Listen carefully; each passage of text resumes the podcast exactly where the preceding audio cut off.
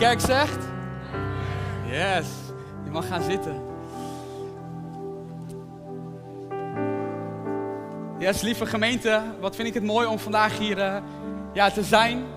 Eigenlijk in mijn thuisbasis, in mijn plek waar ik ben opgegroeid, zoals Mark het ook zo mooi zei. Mark, bedankt voor de inleiding. Wie wil zo meteen nog wat verhalen horen over Mark? Weet je wel? Nee, gekkigheid, Mark, ik bespaar het je even. Maar het is voor mij heel bijzonder om vandaag hier te staan, omdat dit een plek is waar ik ook ja, ben gevormd, waar ik heel veel heb mogen leren. En waarin ik echt uh, tot groei en tot bloei ben mogen komen. En vandaag gaan we het hebben over een thema dat heel dicht bij mijn hart is. Een thema wat oh zo nodig is voor deze tijd en voor jou en mij. En het thema vandaag is flesh or spirit. En het is hoe ga je in je dagelijks leven kiezen wat is van Gods Heilige Geest en wat komt eigenlijk van jouzelf. En voor jullie die zijn gekomen vanavond, die denken van, die Pieter die, die gaat vast spreken over de wonderen en over de tekenen, over de uitingen van Gods geest en de grote dingen die te zien zijn met het oog. Sorry, maar ik ga je nu al teleurstellen. Vandaag ga ik jullie terugbrengen en meenemen naar de basis en naar terug naar waar het echt om draait als we echt willen gaan leven vanuit God Heilige Geest. En lieve jongeren, we zijn op zoek naar wonderen, we zijn op zoek naar de tekenen, we zijn op zoek naar de dingen die zo mooi zijn om te zien met het oog. Maar weet je waar die dingen allemaal uit voortvloeien? Uit God zelf en uit zijn woord. Dus wanneer we echt willen groeien en samen echt in ons dagelijks leven een leven willen leven met Jezus, zullen we en moeten we terugkeren naar het simpele woord wat oh zo krachtig is. En dat simpele woord wat ik vanavond met jullie ga delen, ik kwam erachter dat het niet oh zo simpel is. Want een paar keer dat ik die verse had gelezen, dacht ik van wow, Heer, wat, wat spreekt u eigenlijk voor diepe en grote dingen? En dan is er die ene kant die zo als ons aan mensen trekt. Die ene kant van duisternis die altijd ons probeert te beheersen. En dan is er die andere kant van God, die ons eigenlijk ons uitnodigt, kom bij mij. En zo wil ik je een voorbeeld geven. Een aantal jaar geleden was er in Amerika was er een hagedis. En deze hagedis die werd geboren met twee hoofden. Heel raar, iedereen was helemaal compleet in shock. In Amerika wordt sowieso alles een beetje vergroot, maar hij had echt twee hoofden. En wat gebeurde er nou? Deze hagedis was compleet in de war. Hoe kwam dat nou? Het ene hoofd van de lichaam, moet je je voorstellen, jij bent mens en het ene hoofd van het lichaam, die zegt, we gaan rechtsaf, we gaan daarheen, dit gaan we doen. En het andere, andere hoofd van het lichaam zegt, nee, maar we gaan die andere kant op. En dat lichaam, dat was in de war. Dat lichaam denkt maar, moet ik nou die kant volgen? Of moet ik nou die kant volgen? Dat lichaam, dit wist niet meer waar die moest bewegen. Dus moet je voorstellen, nou, ik kan geen split doen, maar dat lichaam zat ongeveer zo. Helemaal compleet in de war. En weet je waarom ik je dit voorbeeld vandaag geef? Die kant van het vlees, die, die duisternis, die probeert aan ons te trekken. En die andere kant, God die uiteindelijk ons uitnodigt om voor Hem te kiezen, geeft ons een strijd. Maakt ons een dagelijkse strijd van waar kies jij en ik voor. Maar ik wil dit tegen je zeggen. Vanaf nu en elk woord dat ik zeg, zullen we samen afscheid gaan nemen van elke vorm van duisternis en elk vorm dat aan ons trekt dat niet van Hem is. Amen. Halleluja. Amen. Oké. En hoe gaan we dit doen? Hoe nemen we afscheid van dat hoofd? Dat hoofd dat altijd aan ons trekt. We zullen terug moeten naar het woord, lieve jongen. Laten we het openen. Romeinen 8. Romeinen 8. Open je met mij vanaf vers 1. Staat ook op het scherm. Vers 1. Dus wie in Christus Jezus zijn, worden niet meer veroordeeld. De wet van de geest die in Christus Jezus leven brengt, heeft u inmiddels bevrijd van de wet van de zonde en van de dood. We lezen hem nog een keer. Dus wie in Christus Jezus zijn, worden niet meer veroordeeld. Want de wet van de geest die in Christus Jezus leven brengt, heeft u inmiddels bevrijd van de wet van de zonde en van de dood. We gaan nu een beetje gelijk de diepte in samen, want dit zijn versen die best wel makkelijk klinken, maar eigenlijk best wel lastig zijn om te begrijpen. Eigenlijk gaat het in vers 2 gaat het over twee soorten wetten die er zijn. De ene is zoals wordt geschreven de wet van de zonde en van de dood. En de andere is de wet van de geest. De wet van de zonde betekent eigenlijk iedereen, jij en ik, wij zondigen. We zijn geboren eigenlijk als zondig mensen, wij zondigen. En de wet van de dood betekent iedereen gaat op een dag dood. Dat is de ene kant. De wet van de zonde en van de dood. En de andere wet is de wet van de geest. De wet van de geest, wie weet het, roep eens wat, is de wet van de... Niet helemaal, bijna. De wet van de... Kijk, zie hoe belangrijk het is, jongens, dat we dit uitpluizen. De wet van de geest is de wet van de genade. Dus je hebt eigenlijk de wet van de zonde en de dood aan één kant. Die zegt eigenlijk, kom op mens, zondig. Je hebt een drang in je om te zondigen. En je hebt aan de andere kant heb je daar de wet van de geest. En de wet van de geest betekent eigenlijk wat je ook doet of hebt gedaan voor jou en voor jou en voor ons allemaal is er genade. Weet je wat er gebeurt als je vrijkomt van de wet van de zonde en van de dood? Dan is de dwang om te zondigen in jouw leven is gebroken. Dus weet je, stel je voor, ik, ik krijg later kinderen en ik zeg tegen die kinderen, daar in dat kastje, daar staat een heel lekker potje met allemaal snoepjes, maar je mag het niet pakken. Wat gaat mijn kind dan denken? Die denkt, hmm, hoe kan ik op een of andere manier dat potje gaan pakken? Wat eigenlijk niet goed voor me is, wat eigenlijk misschien niet gezond voor me is, maar dat potje wat eigenlijk verboden is, die moet ik hebben. Er is een soort van dwang in ons om dingen te doen die eigenlijk misschien helemaal niet zo goed voor ons zijn. Zo heb ik het zelf ook in mijn leven soms. Dat ik soms, als ik zwak ben, denk ik van ja, maar oh, ik heb zo even zin om lekker helemaal, ja, zin in, vul het zelf maar in. Die dwang om soms maar te doen waarvan je eigenlijk weet wat niet goed van je is. De wet van de zonde zegt, ik moet zondigen, want ik ben een zondaar.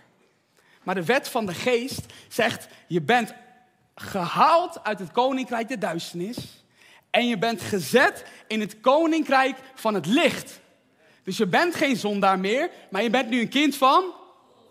Amen.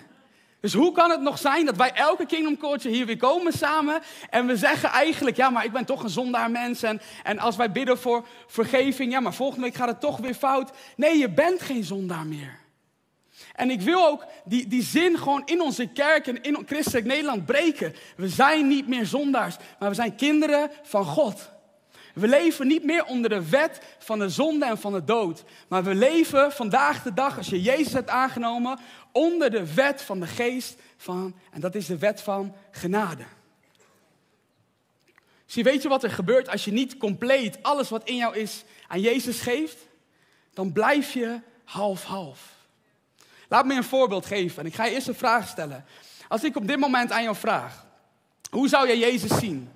Als een reddingsboei of als een reddingsboot?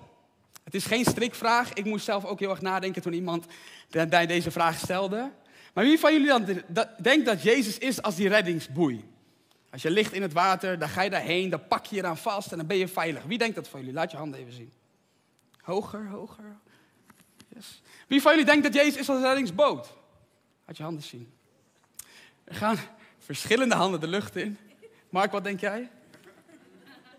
Mark weet het niet, jongens. Laat me je één ding vertellen. Veel meer, dan dat. Veel meer dan dat. Veel amen, Mark. Laat me je één ding vertellen. Wat nou als ik in het water lig? En ik, en ik verdrink bijna, ik krijg geen water meer. En ik zie daar een reddingsboei. En ik denk, ik zwem naar die reddingsboei toe. Ik klam me er even om vast. En ja, ik ben veilig. Klopt. Maar wat gebeurt er nou? Je ligt nog steeds in dat koude water. Je bent nog steeds op diezelfde plek waar jouw omstandigheden nog steeds regeren. Je bent nog steeds in die storm. Dus ja, je klampt je ergens aan vast. Maar je bent nog steeds op dezelfde plek. Maar jongeren, weet je hoe wij Jezus mogen zien? Wij mogen Jezus zien als die reddingsboot vandaag. Want weet je wat er gebeurt? Als ik in het water lig en ik dreig te verdrinken, ik dreig geen water te krijgen, of ik, ik dreig helemaal water in mijn keel en alles, dan komt Jezus daar aan in die boot.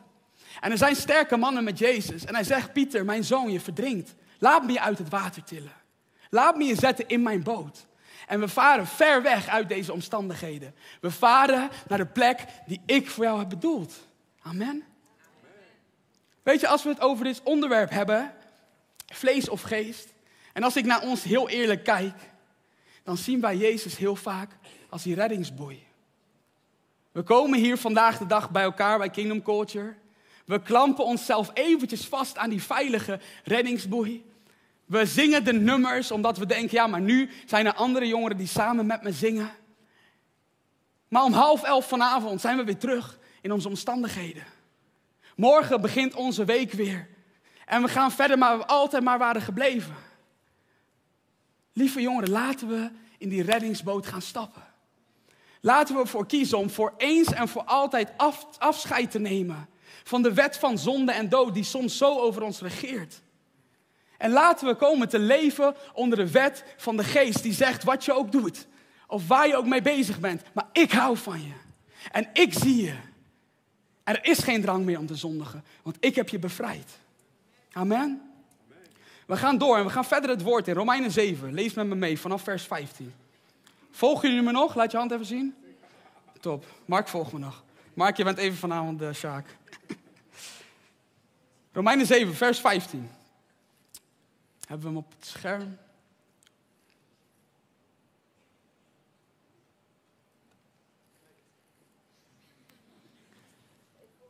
Zit daar iemand achter? Martin, kan jij hem aandrukken? Romeinen 7.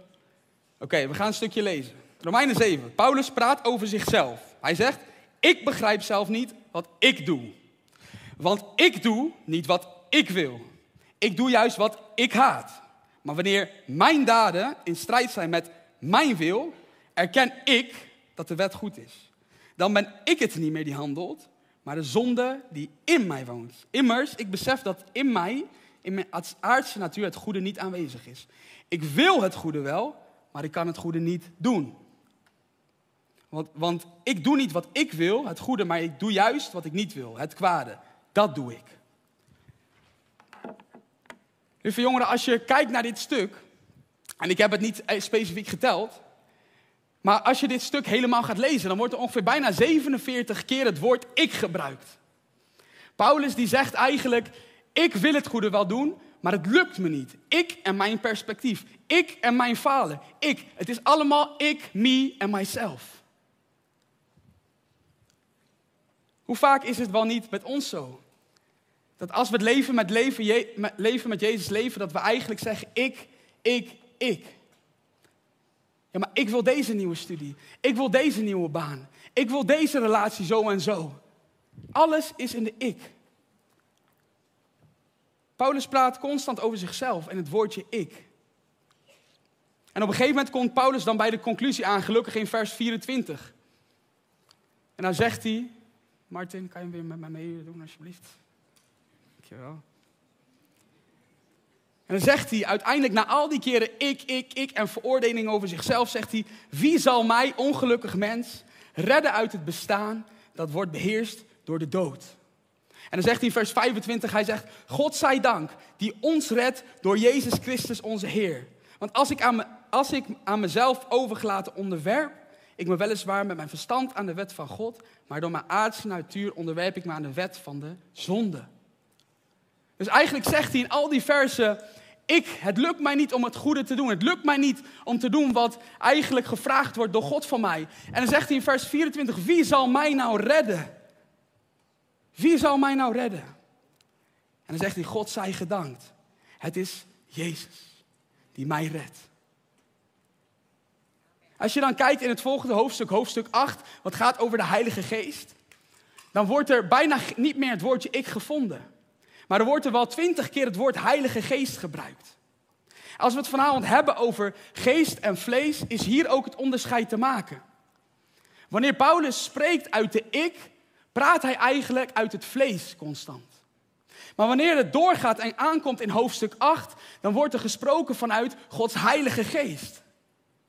En weet je, als jij wil leren onderscheiden wat vanuit Gods geest is, dan mag je al beginnen met niet meer constant te praten over jouw ik, over jouzelf, over jouw verlangens, over jouw noden. Maar dan mag je dat woordje ik gaan verplaatsen, 100%, het woordje Heilige Geest. Want als ik elke dag opsta en ik probeer het, dan zeg ik aan het begin van de dag, Heilige Geest, leid mij in deze dag. Niet in mijn ik, Niet ik die vandaag deze dag wil doorkomen, maar Heilige Geest, leid mij, zodat ik uw wil kan doen vandaag. En je zal zien, wanneer je dat begint te zeggen en te proclameren, zal je leven veranderen. Zo zat ik een tijdje terug, zat ik bij de kapper. En ik zat in die kapperstoel. En eh, ja, ik zie mensen al lachen, want ik zit wel vaak bij de kapper. Maar Aram, hier, hier is Aram, mijn kapper.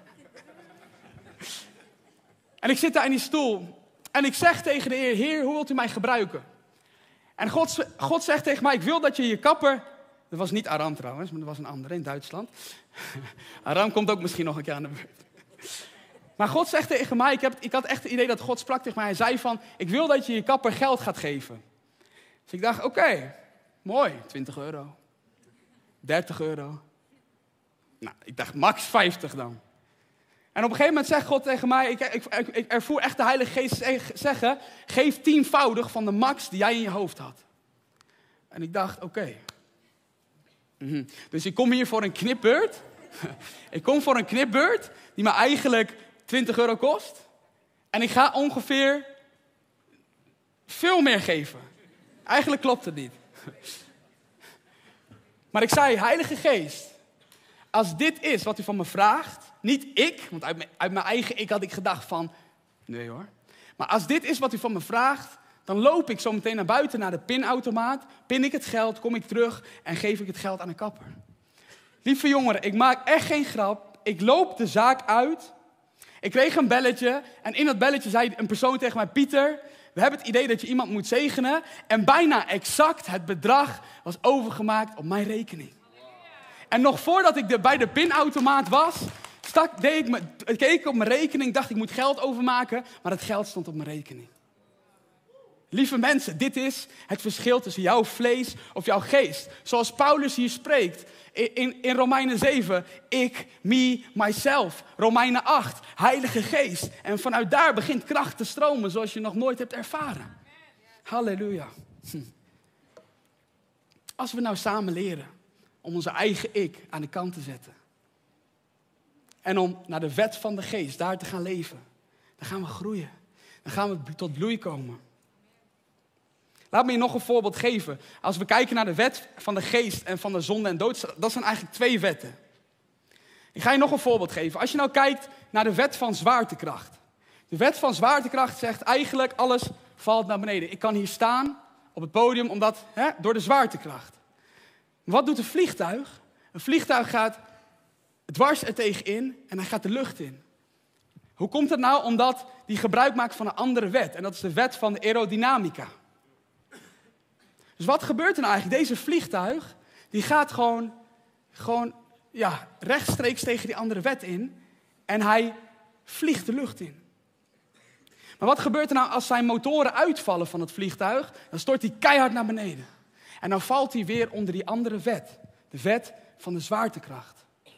Lieve jongeren, als jij en ik onder de wet van de geest, de wet van genade willen leven en blijven leven, dan zullen we niet alleen bij Jezus moeten zijn, maar dan zullen we in Hem moeten blijven. Het is niet één keer een dienst waar we samenkomen. Nee, het is een blijvend iets wat je moet onderhouden. Als, mijn, als ik niet meer het woord lees, als ik niet meer dicht bij Jezus ben, geloof mij, mijn motoren storten in. En mijn dagelijks leven wordt echt verziekt. Welke wet wil jij gebruiken? Heb jij in je leven echt alles gegeven om echt ten diepste onder de wet van de geest verder te gaan. Als je valt onder de wet van de Heilige Geest, dan ben je voor eens en voor altijd bevrijd. Wauw, is dat niet mooi? En nu denk je wel maar, Pieter, hoe, hoe blijf ik dan in Jezus? Hoe blijf ik dan in de geest? Nou, voor de mensen die mij misschien kennen, een hele lange tijd in mijn leven heb ik gedacht dat het dicht bij Jezus zijn betekent dat ik veel wonderen deed dat ik mooi kon bidden. Dat ik een belangrijke functie had. Maar ik heb er echt van geleerd dat als ik in Jezus wil blijven, dat ik met alles wat in mij is, het woord van God moet gaan kennen. Het woord van God moeten we gaan kennen.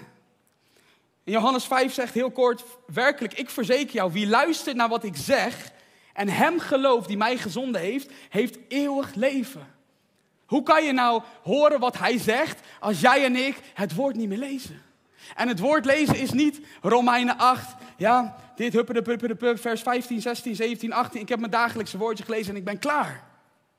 Hoe lang ben ik al niet aan het preken over twee versen? Dus wie in hem is, wordt niet meer veroordeeld. Wie onder de geest van genade is, is vrij. Ik ben al zo lang bezig om twee versen eigenlijk te preken. Maar weet je wat het gevaar is, lieve jongeren van onze generatie? Het gevaar is dat wij God en het woord van God hebben losgekoppeld van elkaar. Ik hoor het heel veel de laatste tijd. Jongeren en volwassenen zeggen, maar het woord van God is niet meer zo relevant. Ik hoor heel veel mensen op dit moment zeggen, vandaag de dag, het woord van God ja, is niet meer heel toepasselijk voor nu. Dan zal ik je één ding zeggen, en dit is het woord wat ik vandaag met jullie proclameer. In het begin was het woord. In het woord was bij God. En het woord was God. En ik wil tegen jou spreken, misschien klinkt het heel confronterend, maar als jij vandaag de dag het woord van God wil loskoppelen van onze grote God, dan mag je gaan bekeren. En dan mag jij vandaag gaan zeggen, Heer, Heer, ik heb u losgekoppeld van uzelf, want dat is wat je doet, maar het was niet goed. Weet je wat er gebeurt, lieve jongeren, als wij het woord loskoppelen van God? Dan gaan we onze eigen God creëren, die we goedkeuren om de dingen die we eigenlijk fout doen. Dus we zeggen, we lezen het woord niet meer omdat het niet relevant is voor nu. Je krijgt je eigen beleving van wie die God is. En die voed je met je eigen overtuigingen van, vanuit je gevoel wat goed of slecht voor jou is. Maar die God is niet de levende God. De levende God is van toen, die vandaag is en die morgen hetzelfde zal zijn. Halleluja.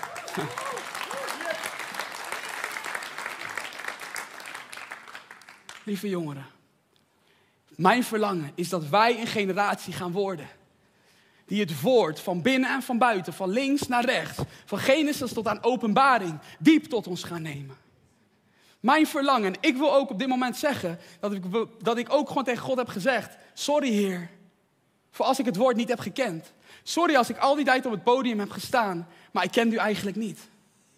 Want hoe kan, jij, hoe kan jij nou die God kennen, terwijl je niet eens leest wat, wat er in het woord staat? Weet je, het woord zegt ook, de, de duivel komt als een dief. De duivel komt om te stelen en daarna jou te vernietigen. Maar wat komt hij om, als allereerste om te stelen? Wat komt hij om te stelen? Het? Het woord. Weet je wat er gebeurt als, als de duivel komt in mijn leven en hij steelt het woord? Wat gebeurt er dan? Dan weet ik niet meer hoe God naar me kijkt. Ik weet niet meer hoe God over me denkt, wat zijn principes zijn. En daarna kan ik worden vernietigd. Dus weet je, als jij in je leven op dit moment het gevoel hebt dat je wordt vernietigd. Mark las die kaartjes vanavond voor over het huwelijk dat onder spanning staat. De, de, de meisje, was het met kanker? Er zijn zoveel noden. Heb je wel door hoeveel depressie, hoeveel onzekerheid, hoeveel zelfmoord onder jonge meiden is op dit moment? Waarom? Waarom is dat? Omdat het woord, de waarheid, wordt gestolen uit onze generatie. Het woord, dat was God en het was bij God, dat wordt gestolen. En daarna worden mensen vernietigd. Als je kijkt naar counseling bijvoorbeeld. Als, als ik met mensen in gesprek ben, ik ben geen counselor, maar als je ook kijkt naar christelijke mensen die counselen. Waarom zijn ze zo ver in het put beland? Omdat ze niet de waarheid kennen over hun leven. Waarom komen jij en ik niet ten volste tot groei? Omdat wij vaak de waarheid ten diepste niet kennen.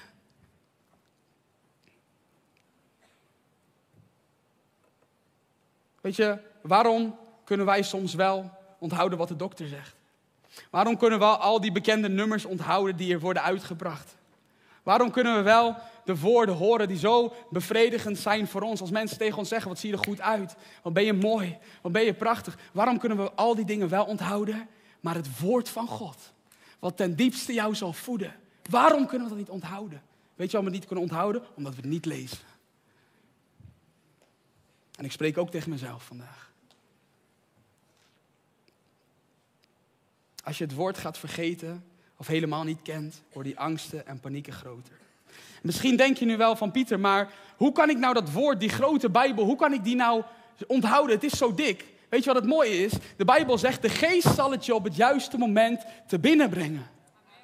Dus je leest het woord, ook al lees je twee zinnen, en, en het gaat misschien een Bijbeltekst over, over financiën of over omgaan met vrienden of relaties, zal je merken dat in een situatie zullen die woorden zo binnen komen. En het zal landen in je denken. En je zal impact gaan maken. Waarom? Omdat je het woord kent. We zijn een generatie geworden van luiheid. We zijn een generatie geworden die eigenlijk niet meer gedisciplineerd elke dag wil zeggen: Heilige Geest, ik wil u kennen en daarmee blok ik tijd voor u. Weet je wat ik mensen hoor zeggen? Maar het is toch zo wettisch om elke dag, ik moet een, een uur lezen. Hoezo is dat wettisch? Hoezo als jij een uur in vrijheid de Bijbel kan en mag lezen en het zal je leven veranderen en het zal je leven beïnvloeden, hoe durf je dan te zeggen dat dat wettisch is? Is dat niet transformerend en bevrijdend en helend voor alles wat je hebt meegemaakt? Het woord van God, lieve mensen, kunnen we niet meer zonder. Het wordt tijd. Weet je, vroeger, toen de, toen de ark van Noach was gebouwd, hij moest al die dingen onthouden. Geloof mij, het waren heel veel. Al die dieren. Van elke soort. Van, van, van, van groot tot klein. Nou, geloof me, ik ken er misschien maar acht dieren of zo. Nou, acht wel heel weinig, maar... ik ken ook maar weinig, weet je wel?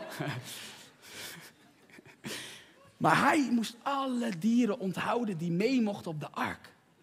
En waarom was het zo belangrijk? Omdat hij stond bij de poort van de ark. En hij wist, deze dier mag naar binnen, deze dier. Maar als er een dier zou komen die niet naar binnen zou gaan, zou die niet naar binnen kunnen sneaken. Omdat hij wist wat God had gesproken. Weet je wat er bij ons gebeurt? Als iets niet goed voor ons is, kunnen we het niet onderscheiden, omdat we dat woord van Hem niet kennen. Dus we laten die vlees, we laten de wet van de zonde en dood binnen, constant over en over en over opnieuw. Maar van, vandaag is het klaar. Halleluja. Halleluja. Ken je woord, lieve mensen. Ken je woord. Niet vanuit omdat het moet, maar vanuit hoe het mag. Want hij gaat je compleet veranderen. Het laatste voorbeeld wat ik wil geven, en uh, ik ga ook uh, bijna afsluiten, Edwin en Bent. Misschien zou je naar voren kunnen komen. Hoe lang, uh, ik weet ook niet hoe lang ik nog heb. Een paar minuutjes. Ik wil één voorbeeld geven. Ik was, velen van jullie hebben misschien wel gehoord over mijn reis in Turkije. En ehm, ik ga je niet heel veel over vertellen, maar één voorbeeld was heel erg wat, wat voor mij altijd is blijven herinneren. Ik zat in de cel, ik was opgepakt, ik was geen crimineel, ik was daar om te helpen. Even context voor het verhaal. Want in de centrumlocatie zei ik, ik was opgepakt, ik zat in de cel en mensen kwamen met Mark of iemand toe en zeiden, is die crimineel? Hoezo staat hij hier op het podium vandaag? Nou, alles kan in de stadskerk. Nee jongens, niet alles kan. Maar ik zat dus in de cel, ging helpen tijdens de aardbevingsperiode. En daar in Turkije zat ik in de cel. En een van die vrouwen die bij ons in de cel zat, ze sprak Turks. En ze hoorde dat de bewakers aan het praten waren over ons. Hoor wat ze zeiden. Ze zeiden, we willen die jongere vrouw in die cel meenemen en geven als prostituee aan het leger. En dat was het plan van hun. En nog voordat zij dat tegen mij zei, was zij een psalm aan het bidden.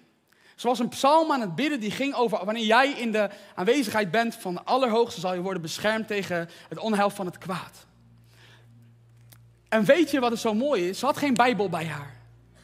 Ze had geen, ze had geen Mark. Of ze had geen pastor om die woorden te onthouden. Op dat moment geloof ik dat het woord ons haar heeft gered. Om uiteindelijk niet als prostituee te geven worden aan het leger. Weet je wat er gebeurt als jij het woord kent? Als je het woord met Gods Heilige Geest diep tot je laat doordrinken, zal je merken dat in elke situatie wanneer jij het nodig hebt, de Geest het te binnen zal brengen. En je zal merken dat God, Gods invloed uiteindelijk de hele situatie gaat overnemen. Weet je, wanneer jij op dit moment in je leven misschien wel verlangt naar meer. Misschien wel verlang je wel naar herstel in je huwelijk, in je relatie. Misschien verlang je naar een nieuwe baan. Misschien verlang je wel naar nieuwe vrienden. Misschien ben je gekwetst door alles om je heen. Ik wil je één ding zeggen. Wees niet meer zoals Paulus. Die zegt ik, me en myself, het vlees. Wees niet meer zoals hem. Die bij alles in zijn leven, bij elke stap denkt van wat wil ik? Wat is het beste voor mij? Wat is het mooiste voor mijn leven? Maar ik wil je uitdagen om het woord te kennen. En met het kennen van het woord zeg je: Ik val niet meer onder de wet van de zonde en van de dood. Maar met het kennen van het woord zeg je: Heer, dank u wel. Ik val onder de wet van uw geest. En die wet van de geest heeft je voor eens en voor altijd bevrijd. En dan gaan we terug naar Romeinen 8, vers 1. Ik lees hem nu nog een keer en ik hoop dat je hem nu begrijpt. Romeinen 8, vers 1. Dus wie in Christus Jezus zijn, worden niet meer veroordeeld. Nog een keer. Dus wie in Christus Jezus zijn, worden niet meer veroordeeld. Dus als wij in Christus Jezus zijn en blijven, dan zijn we los van die drang om te moeten zondigen. We zijn vrij. Maar het kennen van het woord, lieve mensen, is vandaag de dag wat ons gaat redden. Ik wil niet als dat vliegtuig meer instort in mijn leven. Weet je, elke keer dat ik weer gebruik, ma gebruik maak van die negatieve dingen in mijn leven, kan ik niet ten volste tot bloei komen in het tempo dat God voor mij heeft. Maar elke keer dat ik kies voor Gods Heilige Geest, dan zal je merken dat je tot bloei gaat komen zoals je nooit had kunnen voorstellen. Je zal gaan bloeien, je zal sprankelen. Voorspoed zal je gaan, zal je gaan zien in je leven. Vrienden en relaties zal je gaan zien in je leven. Weet je wat er alleen voor nodig is? Jouw ja. Niet meer die reddingsboei. Stap in die reddingsboot. Niet meer één keer per maand Kingdom Culture, elke dag in het woord. Dit zou een plek moeten zijn waar we alleen maar één keer per maand samenkomen omdat het nou zo leuk is. Maar weet je, eigenlijk had deze zaal, eigenlijk had deze zaal na al die jaren Kingdom Culture honderd keer zo vol moeten zitten. Want wanneer wij het woord lezen, wanneer wij met de Heilige Geest leven en we stappen weer in de wereld, zal de wereld veranderen. En zal deze kerk vol gaan lopen, niet om het aantal, maar om de, om de invloed die we samen hebben. Halleluja. Halleluja. Mijn vraag aan jou, waar streef jij vandaag echt naar? Als we het hebben over vlees of geest. Is het dus niet die grote wonderen en de tekenen en de mooie gezang en alles wat we hier doen? Als je streeft naar geest. Een en al geest is er in het woord. Het woord was God. Een en al geest is het de openbaring die je zal krijgen vanuit het woord. Een en al diepgang zal je krijgen wanneer je Hem toelaat vanuit het woord. Vanuit het woord. Weet je wat er gebeurt? Vanuit het woord krijg je wijsheid. En vanuit het wijsheid kan je Gods stem verstaan. En je kan filteren, is het nou vanuit mezelf of vanuit de geest. Ben jij wel echt 180 graden omgedraaid? Leef jij wel echt onder die wet van de geest? Welke titel heb jij vandaag de dag? Noem jij jezelf nog steeds die zondaar? Noem jij jezelf nog steeds diegene die toch wel fouten gaat maken? Of noem je jezelf vandaag kind van de Allerhoogste God? Noem jij jezelf vandaag een waardevol iemand in de ogen van de Hemelse Vader? Stop met noemen van jezelf dat je niet goed genoeg bent of niet goed mooi genoeg bent. Ga kijken naar hoe God naar je kijkt. Hoe doe je dat? Door het woord. Door het woord van God. Oké, voordat we gaan bidden zometeen, ik heb een oproep op mijn hart, wil ik een andere oproep doen. Dit is een hele praktische. Mag ik heel kort je handen zien als je met mij samen ook verlangt naar leven in de geest? Wil je dan je handen hoog opsteken? Gewoon, laat het even zien. Wie van jullie is daar bereid om daar wat voor te doen? Laat ook je handen zien. Oké, de eerste oproep die ik vandaag aan jou geef, en we gaan het samen doen. Ik wil je vragen om voor een week lang, deze komende week, elke dag een half uur in het woord te gaan zijn. We gaan het samen doen. Ik ga zo meteen nog een keer vragen. En als jij. Dit is geen goedkope oproep, jongens. Misschien denk je wel een half uurtje lezen. Dit is geen goedkope oproep. Deze oproep zal je leven gaan veranderen. Geloof mij, een week in dat woord en je zal nooit meer zonder winnen. Dus mijn oproep is aan jou vandaag. Wil jij de komende week, van, van, vanaf morgenavond tot de maandag erna, wil jij elke ochtend met mij om 8 uur, s ochtends, of als het jou eerder uitkomt, nu hoor ik mensen al denken, ja maar dan slaap ik nog, maakt me helemaal niks uit. Ik doe zelf ook mee. Zes uur s ochtends. Zegt zes uur. Maar, uh, maar wil jij dat met mij doen? Om acht uur s ochtends. En als je het niet past om werk of zo, dan mag je het ook om zeven uur doen of, of zes uur. Maar en we gaan het ook nog kenbaar maken. Dus voor iedereen die, die bijvoorbeeld um, social media heeft of bijvoorbeeld een vriend heeft, wil ik je vragen, om als ik zo meteen vraag of je mee wilt doen, om ook bijvoorbeeld een foto te, plaatsen in je verhaal of iets en daarmee Kingdom Culture te taggen van, kijk, we zijn in het woord, jongens. Het gaat er niet om de show, het gaat er niet om iets te laten zien, maar we willen de wereld laten zien dat wij een generatie worden in dat woord. En vanuit dat woord gaan leven. En je mag het ook, als je geen Instagram hebt of wat dan ook, mag je het ook naar een vriend of vriendin sturen van, kijk, ik, ik ben vandaag in het woord en ik ben aan het lezen en ik neem tijd met God. We doen het niet voor de ander, maar we willen, wel de ander helpen. Dus ik wil nu nog een keer vragen. En het is echt een serieus, als je commit hieraan, dan wil ik ook echt vragen om iets te gaan doen. Dit half uur. Dus wie van jullie wil samen met mij de komende week dit gaan doen? Laat je hand zien. Wauw. Hm. Wauw, dank jullie wel. Amen. Amen. Zoveel. Laten we elkaar een applaus geven. Dank je wel. Wauw.